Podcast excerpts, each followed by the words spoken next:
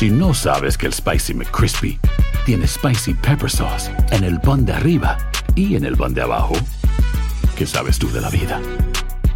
Para, pa, pa, pa. Boost Mobile tiene una gran oferta para que aproveches tu reembolso de impuestos al máximo y te mantengas conectado. Al cambiarte a Boost, recibe un cincuenta por ciento de descuento en tu primer mes de datos ilimitados. O, con un plan ilimitado de cuarenta dólares, llévate un Samsung Galaxy A quince cinco G por treinta y nueve noventa y nueve. Obtén los mejores teléfonos en las redes cinco G más grandes del país. Con Boost Mobile, cambiarse es fácil. Solo visita boost mobile punto com. Boost Mobile, sin miedo al éxito. Para clientes nuevos y solamente en línea, requiere AutoPay. cincuenta por ciento de descuento en el primer mes requiere un plan de veinticinco dólares al mes. Aplican otras restricciones. Visita Boost Mobile para detalles. Cassandra Sánchez Navarro junto a Catherine Siachoque y Verónica Bravo en la nueva serie de comedia original de ViX, Consuelo, disponible en la app de ViX ya. Empieza el día con una gran conversación sobre lo que pasa en el mundo y en Estados Unidos. Escucha Univisión Reporta. Univisión Reporta, el podcast diario de Univisión Noticias y Uforia, donde hablamos de la política interna estadounidense y de nuestros países de origen, de migración, cultura, economía, todo. Súmate a estas conversaciones auténticamente extraordinarias, auténticamente interesantes y profundas. Soy León Krause y te invito a que escuches Univisión Reporta en Uforia App o en donde sea que escuches podcasts. Hola, soy Jorge Ramos y a continuación escucharás el podcast del Noticiero Univisión, el programa de noticias de mayor impacto en la comunidad hispana de Estados Unidos. ¿Qué tal? Buenas tardes. Faltan menos de cuatro días para las elecciones en Estados Unidos y comenzamos con la ola de intimidación y amenazas a empleados de centros electorales. Es que eso es lo que está ocurriendo. Uno de cada tres trabajadores electorales se siente inseguro, según un estudio, y autoridades federales han recibido ya centenares de quejas. Vilma Tarazona nos dice cómo se volvió peligroso el trabajo en los centros de votación del país. A pocos días de las elecciones, los trabajadores electorales del país enfrentan amenazas sin precedentes. En el condado de Adams, en Colorado, las elecciones son dirigidas por el secretario del condado. Él tiene a su cargo a seiscientos trabajadores electorales. Tuvo que implementar medidas de seguridad que incluyen botones de pánico en caso de emergencia. Él dice que lo amenazaron y un día lo persiguieron hasta su casa. Uh, he recommended that I wear a, a ballistic vest whenever. Desde entonces va a trabajar todos los días vistiendo chaleco antibalas. En los últimos dos años, Ruby Friedman y su hija dicen que han vivido en medio del miedo desde que trabajaron en las urnas en las elecciones presidenciales en dos mil veinte en Georgia. Dicen que sus nombres fueron puestos en plataformas de ultraderecha y las acusaron de ayudar a un fraude electoral que no existió. I have to move because I'm really fearful. Dicen que tuvieron que abandonar su hogar y su trabajo. En el condado de Miami-Dade, un exmiembro del grupo extremista Proud Boys, que enfrenta cargos por la toma violenta del Capitolio, lo cual él ha negado, presumió que lo habían aceptado como inspector en las urnas de votación. Working the poll. Cry some more, liberals. Enjoy your day. Al filtrarse la información, lo despidieron. Otros dos exmiembros de los Proud Boys, que no tienen antecedentes, fueron aprobados para trabajar como inspectores el día de la elección en Miami-Dade. Eh, el hecho de que estas uh, personas hayan eh, formado parte de un grupo extremista, de ultraderecha, ¿eso no es inconveniente para que ellos eh, hagan ese trabajo? Toda persona que es trabajadora electoral tiene un punto de vista político. Por eso es muy importante durante el entrenamiento y cuando firman el juramento que ellos están confirmando que no van a ser partidistas adentro de las urnas. El Departamento de Elecciones del Condado de Miami-Dade dice que no se ha visto obligado a cambiar sus protocolos de seguridad. En Miami, Florida, Vilma Tarazona, Univisión. Hablando de elecciones, Donald Trump aparentemente quiere volver a ser presidente. El próximo catorce de noviembre podría anunciar su candidatura presidencial para el dos mil veinticuatro. Así lo sugirió él mismo durante un acto político en Iowa al referirse a su posible tercera candidatura a la Casa Blanca. In order to make our country successful and safe and glorious, I will very, very, very probably do it again, okay? Trump haría el anuncio oficial de su candidatura casi una semana después de las elecciones y marcaría el inicio de su campaña a nivel nacional. El mercado laboral de Estados Unidos creó doscientos sesenta y un mil empleos en el mes de octubre. Este es un indicio de lo resistente que es la economía nacional. También aumentaron los salarios de muchos trabajadores, pero como estamos en plena temporada electoral, demócratas y republicanos ofrecieron interpretaciones muy distintas sobre este informe laboral. Claudia Uceda nos informa desde Washington. La economía es el tema principal en la mente de la mayoría de los votantes. Pues todo ha subido, ¿no? Necesito más ingresos. Un reporte del gobierno mostró que si bien la economía del país creó doscientos sesenta y un mil puestos de trabajo, más de lo que se esperaba en octubre, la tasa de desempleo subió levemente de tres punto cinco por ciento a tres punto siete por ciento, lo que revela resultados mixtos. Para nosotros como economistas y estadistas es normal durante el ciclo económico. Desafortunadamente Afortunadamente, eh, tiene que haber desempleos. Según el reporte, lo que más creció fue el empleo en el sector sanitario y tecnológico. La tasa de desempleo entre los hispanos se mantuvo prácticamente sin cambios. A pesar que el reporte da señales mixtas, el presidente destacó los números. La economía continúa creciendo, dijo Biden. Los republicanos tratan de capitalizar la inflación.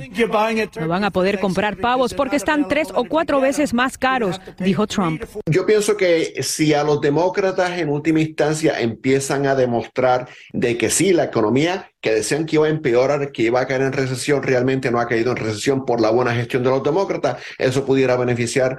El lado republicano pues siempre insistirá en que no, las medidas que están tomando los demócratas van a empeorar la, a, la inflación. Y en la calle, en la mente de muchos, no está que no hay trabajo, sino que los sueldos no aumentan. Esta hispana nos dice que hace años que no le suben el sueldo.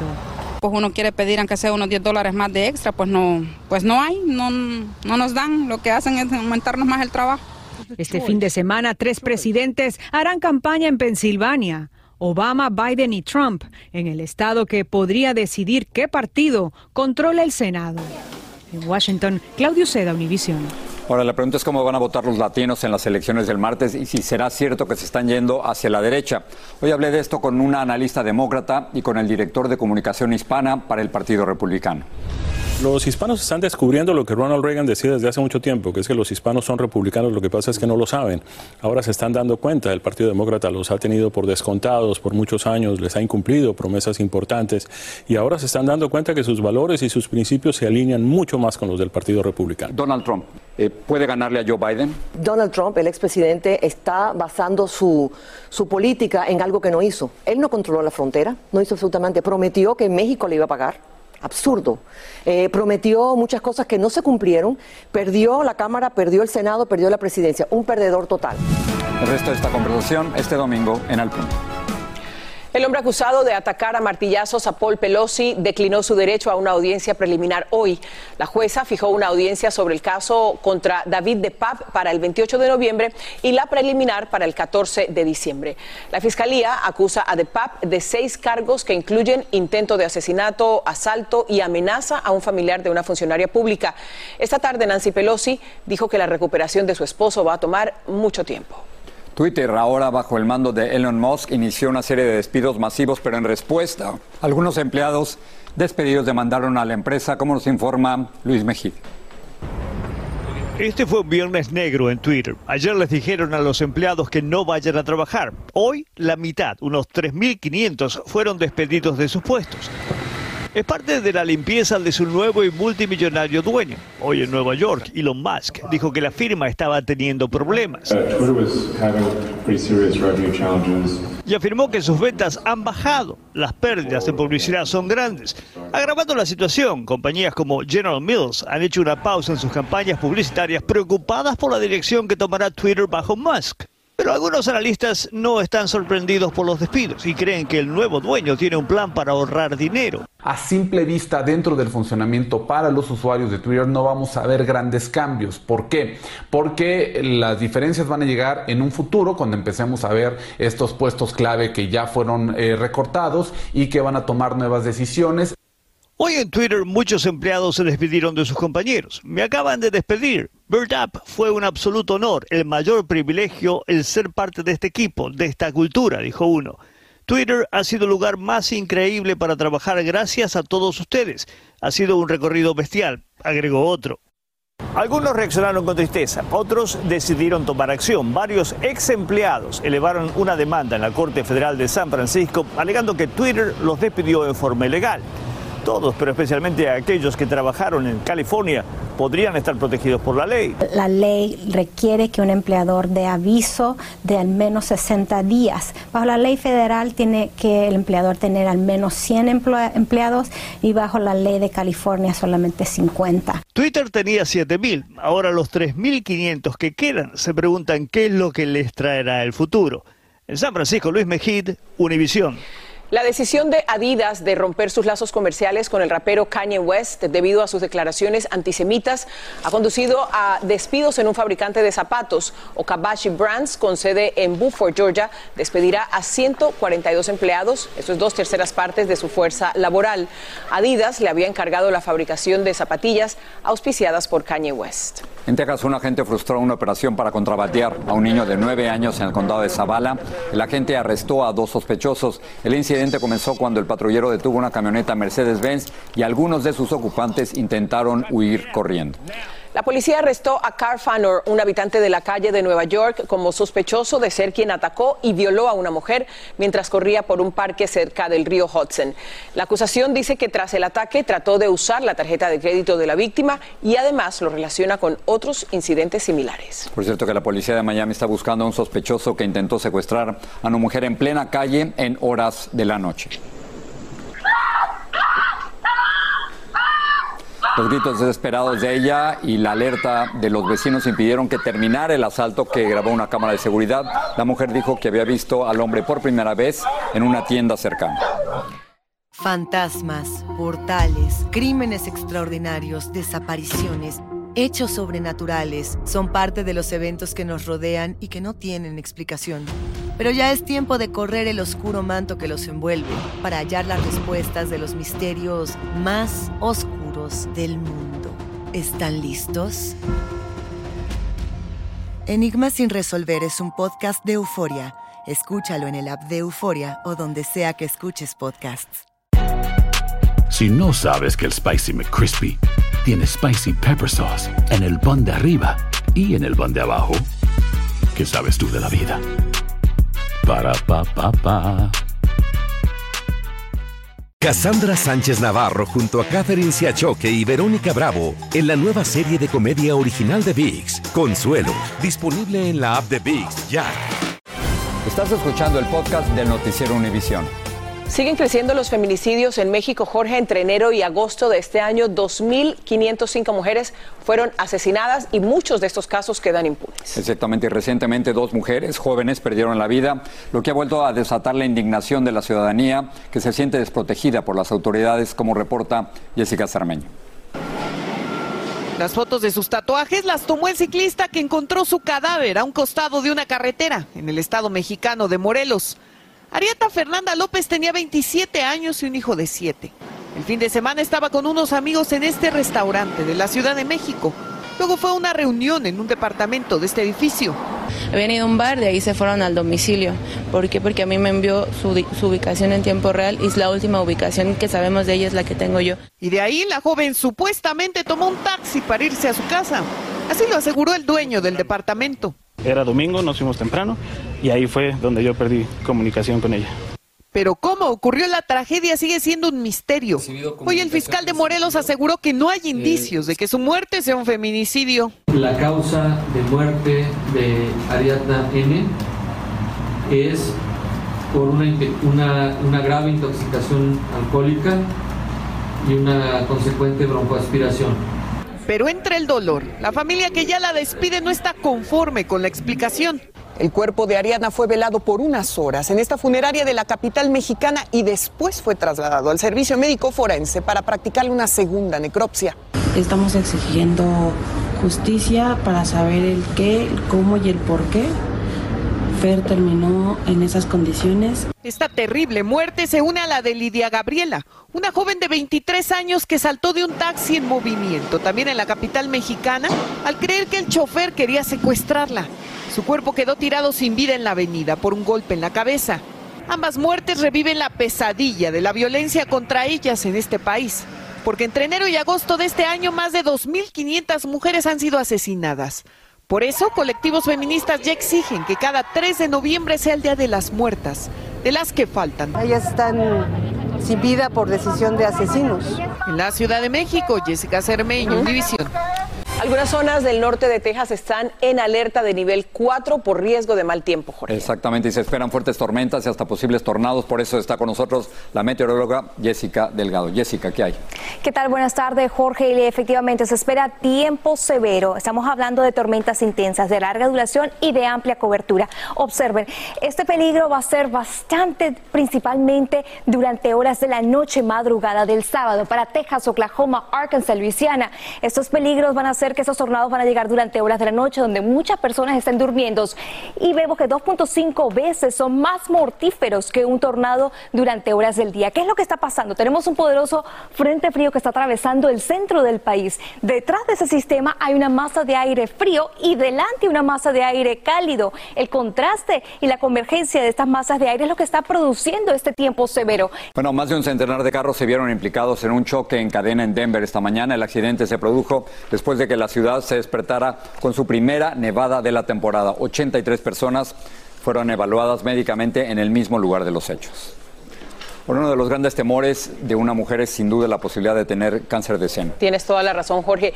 Y es que casi ca- tres de cada diez mujeres hispanas en los Estados Unidos reciben un diagnóstico de este tipo de cáncer. Ahora, lo, lo interesante es que se está probando una vacuna que no solo podría servir para evitarlo, sino también para curarlo. Marlene Guzmán tiene los detalles de esta esperanzadora noticia. Avanza con éxito a su segunda fase de estudios clínicos, una vacuna experimental que podría prevenir y tratar de manera agresiva diferentes tipos de cáncer de mama. Esto tras arrojar alentadores resultados en la etapa preliminar de un extenso estudio liderado por científicos de la Facultad de Medicina de la Universidad de Washington. Los resultados muestran que es una vacuna muy segura. Incluso los efectos secundarios en la mitad de pacientes fueron similares a los de la vacuna contra el COVID diecinueve. En la fase inicial, dicha vacuna generó una significativa respuesta inmune a una proteína tumoral que tiende a ser más agresiva. Más o menos treinta por ciento de los cánceres de mama tienen una proteína que se llama E R dos. Y esta vacuna es específica para esa proteína. Estos prometedores hallazgos reavivan el optimismo de mujeres como Venus Ginés, una guerrera incansable quien hace más de treinta años recibió el primero de tres diagnósticos que le ha tocado luchar contra esta mortal enfermedad. Para nosotros es una esperanza, porque si tenemos una vacuna podemos encontrar estos cánceres a tiempo. El ochenta por ciento de las casi setenta mujeres que participaron en la primera fase del estudio clínico siguen con vida después de diez años de haber recibido la inmunización. La Universidad de Washington ya comenzó con el reclutamiento de ciento cincuenta mujeres para su próxima fase, que será más controlada y aleatorizada. Si hay representación de pacientes hispanas o mujeres hispanas en este proyecto sería lo ideal, porque también podemos ver si esa vacuna tiene el mismo efecto en ellas y en el tipo de cánceres que ya pueden presentar. Mientras esperan que esté disponible una vacuna que salve vidas, esta sobreviviente dedica su tiempo a concientizar a otras mujeres hispanas. Seguir pidiendo que, que, que ilumine a todos estos científicos, que sigan trabajando y luchando para encontrar una cura para este cáncer de seno. Porque ya sabes, ya es la tercera vez para mí y, y ya estoy cansada. En McAllen, Texas, Marlene Guzmán, Univisión. Mientras tanto, tocarse y hacerse los exámenes. Los Centros para el Control de Enfermedades informaron que los casos de virus conocidos como B R S llegaron a su nivel más alto en los Estados Unidos. Una de las causas podría ser la cantidad de niños que ha contraído la enfermedad porque volvieron a los contactos sociales previos a la pandemia. setenta y seis por ciento de las cuarenta mil camas de hospitales pediátricos están ocupadas por menores contagiados con B R S. Han pasado tres años de un terrible crimen que conmovió a México. Hay muchas revelaciones y también son muchas las preguntas. Tiffany Roberts nos tiene un adelanto de Aquí y Ahora. Ante los ojos del mundo era una pareja exitosa y feliz. Sin embargo, el poder, el dinero y los celos contaban otra historia. Decía claramente, me agarraba tazos, me agarró dormida. El proceso de divorcio agravó las tensiones. ¿Usted logró ver quién disparó? ¿Cómo la vida de una pareja puede pasar del amor a un trágico final? Edición especial de Aquí y Ahora este domingo a las siete de la noche, seis en el centro. Los espero. El reggaetonero colombiano J Balvin recibió el premio Impacto Latino en la sede de las Naciones Unidas por su aporte al bienestar emocional a través de su plataforma de ayuda Oye. El cantante habló sobre la salud mental y sobre cómo vio cambiar su ciudad natal, Medellín, del miedo a la creatividad. Bueno, el premio del Powerball ha llegado, Jorge, a mil seiscientos millones de dólares. Exactamente, el premio se ha venido acumulando desde agosto, que es la última vez en que alguien resultó ganador de este premio mayor. Quien gane podría optar por recibir su dinero en un plan de pago durante veintinueve años o solo un pago de setecientos ochenta y dos mil dólares. De setecientos ochenta y dos millones. Millones, qué bárbaro. setecientos ochenta y dos coma cuatro millones de dólares. Nada más. Nada más. Jaime García conversó con aspirantes a millonarios. Jackpot game. This is Powerball. El premio del sorteo Powerball para este sábado ya superó todos los récords. A poco más de veinticuatro horas para que rueden los números ganadores. Oficialmente se estima que el boleto ganador recibirá mil seiscientos millones de dólares, una cantidad sin precedente mundial. La gente trata la manera de jugar números fáciles, pero ahorita lo están tirando números difíciles. El megapremio ha extendido la fiebre del Powerball a millones de personas que hacen largas filas con la esperanza de comprar el boleto ganador. Aquí muchos han ganado en esta licor y pues uno viene con la ilusión. A esa ilusión se le agrega un poco de magia en esta famosa licorería de Los Ángeles, en la que cada boleto vendido pasa por un ritual que culmina sobando la cabeza de un pequeño pajarito azul. A mí me ha dado suerte, ¿ok? Y uh, yo pienso que es la energía que ponen ellos uh, al hacer el ritual y uh, pedirle al universo. Ansiosos participantes esperaban para comprar sus boletos, cada uno con su estrategia para seleccionar los seis números de la suerte. Siempre escojo la fecha de los mm, nacimientos de mis nietos y de mis hijos. La máquina escoja pues, ¿verdad? Compré sesenta dólares, pero la máquina estaba mirando al pajarito. Y muchos ya tienen decidido qué harán con el dinero del premio. Algún terreno, sabe, lejos. Me gustaría ser un refugio para perros. Me compraría una casa en Beverly Hills. Desde el pasado tres de agosto ha habido treinta y nueve consecutivos sorteos del Powerball sin un ganador. Y en todos ellos, la posibilidad de ganar es de uno en doscientos noventa y dos millones. Y eso sin sobar la suerte del pajarito. En Los Ángeles, Jaime García, Univisión. Así termina el episodio de hoy del podcast del Noticiero Univisión. Como siempre, gracias por escucharnos.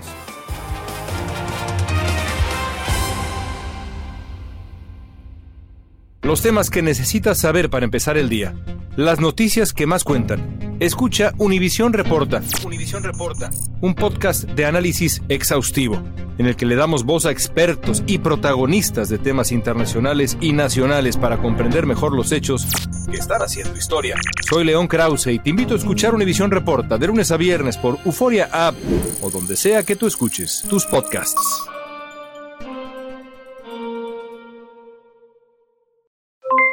Aloha, mamá. ¿Dónde andas? Seguro de compras. Tengo mucho que contarte. Hawái es increíble. He estado de un lado a otro con mi unidad. Todos son súper talentosos. Ya reparamos otro helicóptero Blackhawk y oficialmente formamos nuestro equipo de fútbol. Para la próxima te cuento cómo voy con el surf y me cuentas qué te pareció el podcast que te compartí, ¿ok? Te quiero mucho. Be All You Can Be. Visitando goarmy.com diagonal español. Si no sabes que el Spicy McCrispy tiene Spicy Pepper Sauce en el pan de arriba y en el pan de abajo, ¿qué sabes tú de la vida? Para, pa, pa, pa.